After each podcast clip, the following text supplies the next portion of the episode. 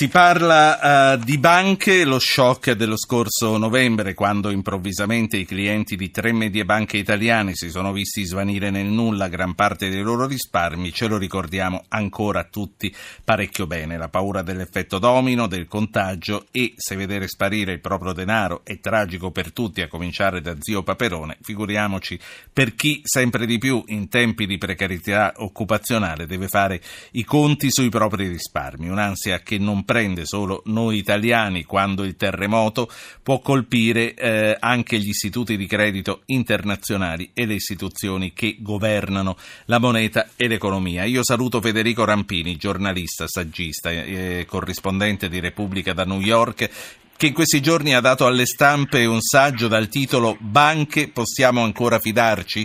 Eh, edito da Mondadori. Rampini, buonasera, bentornato. Grazie.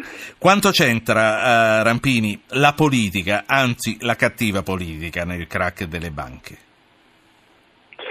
C'entra molto, eh, parliamo di politica italiana in particolare, perché questo è un libro dove... Mh, mm, mi occupo più dell'Italia eh, per una volta, eh, diciamo che mm, dismetto i miei abiti da, da, corrispondente estero, anche se ovviamente il luogo dove mi trovo, cioè New York, Wall Street, ha qualcosa a che vedere con la crisi delle banche, però voglio soprattutto questa volta aiutare i risparmiatori italiani a capire quali sono i rischi, eh, se ci si può fidare, eh, come proteggersi da tutti i pericoli, le minacce, le insidie eh, che, che, mm, per l'appunto circondano il risparmiatore. La politica c'entra perché per esempio le, sappiamo bene che i crack di alcune piccole banche italiane regionali tipo Banca Etruria che hanno danneggiato tantissimi risparmiatori, pur essendo istituti piccoli il danno è stato grosso, eh, c'è stato purtroppo perfino la tragedia di un, di un suicidio di un pensionato, ehm, beh, lì dentro la politica ci aveva messo le mani, insomma, sono quelle forme di proprietà bancaria dove eh, il ceto politico italiano eh, ha deciso che ci deve stare. Le, le fondazioni, una famosa riforma del sistema bancario e delle fondazioni non ha estirpato la malapianta di un ceto politico locale che vuole comandare nelle banche con dei risultati generalmente disastrosi. Sì, eh, naturalmente gli ascoltatori sono invitati a fare essi stessi domande a Federico Rampini che dà consigli appunto su come districarsi. Quali sono le cose da tenere sempre presente quando abbiamo una liquidazione, quando abbiamo venduto un immobile, quando abbiamo comunque del denaro da investire? Beh, eh, se partiamo proprio dal concetto della liquidazione o della vendita dell'immobile, quindi possono anche essere delle somme abbastanza grosse, ehm, una delle prime cose da ricordare è la nuova regola europea per cui i depositi bancari sono assicurati solo fino a 100.000 euro. E quando uno vende una casa oppure incassa una liquidazione può anche darsi per sua fortuna che abbia un po' di più. E allora in questo caso bisogna essere molto attenti, bisogna dividere su più conti bancari, eh, magari intestati a marito e moglie, insomma ehm, bisogna tenere presente che tutta la normativa bancaria è cambiata perché lo vuole l'Europa, ci sono delle norme nuove che gli italiani spesso non conoscono o non hanno capito bene perché non, ci, non, sono state spiegate bene agli italiani e sono anche delle norme controverse, alcune di queste norme potrebbero perfino peggiorare la stabilità del risparmio degli italiani. Ehm, altre cose che diciamo, consigli, io entro molto nei, nei consigli di questo libro, ehm, tra questi eh, fondamentale tenere presente che c'è un conflitto di interesse proprio alla base del rapporto tra noi e le nostre banche.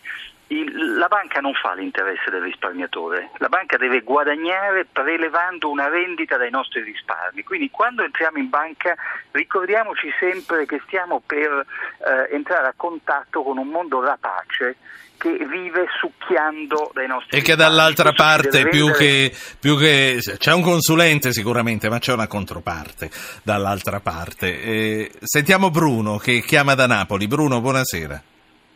Sì buonasera. Eh, grazie dell'opportunità che mi dà di parlare. Io cavalco un attimo l'onda del suo ospite eh, perché ecco una ferma convinzione. Eh, diciamo che da un po' di anni a questa parte stanno facendo di tutto per costringerci a usare le carte di credito e quindi tenere sempre di più i nostri risparmi, i nostri soldi materiali, dico soldi materiali nelle banche. Però so, mi lascia un attimo perplesso perché domani, eh, voglio dire, se oggi io ho 10 euro in carta, in tasca, so che quelli sono i soldi che ho in tasca 10 euro su una carta di credito per me non sono... Sono virtuali, lei ha paura di non, non trovarseli, però è chiaro che se fa un acquisto comunque il bene che lei acquista glielo danno. Grazie Bruno, sentiamo cosa le risponde Rampini, grazie, ma prima voglio fare parlare, grazie a lei, prima voglio fare parlare Guido che sta a Bologna. Buonasera Guido. Ah, buonasera dottore. Senta, io faccio una domanda, se possibile, un pochino fuori tema, ma siccome c'è la fortuna Beh, Se va troppo fuori tema io poi la interrompo, ma lei la eh, faccia. Eh, va bene.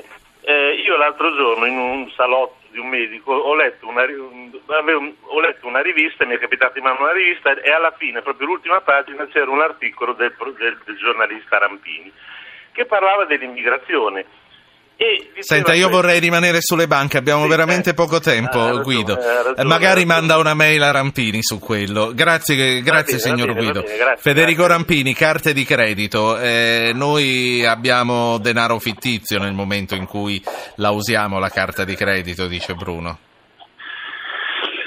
Beh, il, il, denaro è quasi sempre fittizio, anche quando usiamo un assegno. Eh, se l'alternativa è tenere contanti ci sono altri rischi, quindi io non sarei per un ritorno all'economia del contante, nel senso che eh, il contante può essere de- rubato più facilmente, per dirlo proprio in, in termini semplici.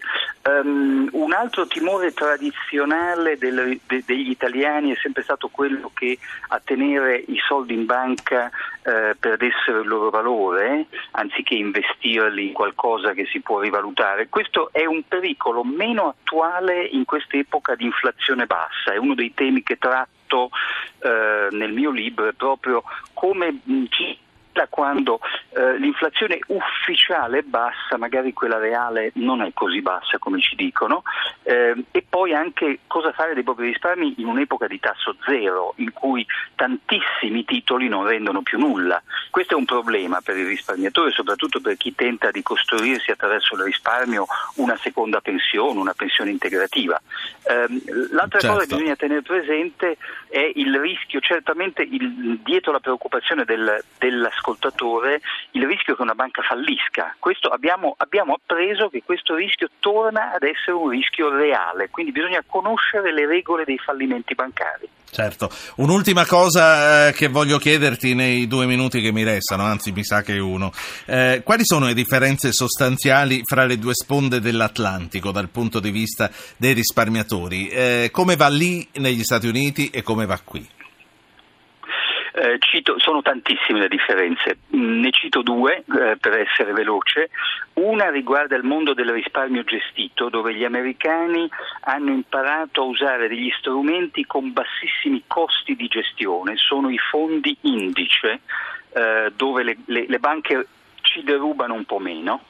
E seconda differenza molto importante riguarda le autorità di vigilanza. Dopo la crisi del 2008 l'America ha creato un'agenzia che tutela il risparmiatore, che è una cosa diversa dalla vigilanza che fa la Banca d'Italia, perché la Banca d'Italia si occupa di stabilità del sistema bancario, che non è la tutela del risparmiatore. Allora, per farci consigliare, leggiamo il tuo libro che si chiama Banche, possiamo ancora fidarci? Punto interrogativo, edito da Mondadori. Senti, qualche secondo ce l'ho ancora. Dimmi qual è la trappola delle trappole alle quali stare attenti. Ma ne, ne, ne, cito una, ce ne sono tante, ne racconto tante di trappole nel libro. Ho visto uscire di recente in Italia paginate di pubblicità a pagamento su tutti i giornali italiani ehm, pagate da banche molto famose, molto grandi e molto importanti che, promet- che offrono ai risparmiatori dei titoli con rendimenti del 6%. State molto attenti, quando vi offrono un titolo che rende più del triplo di un BTP, cioè un rendimento che in questo momento è stratosferico, eh, c'è dietro un trucco. Quindi sospettate, diffidate, non cadete in questo genere di trappole. La possibilità di rimetterci è altissima. Saluto e ringrazio Federico Rampini, eh, saggista, giornalista eh, di Repubblica, corrispondente dagli Stati Uniti. Grazie Federico, buona giornata.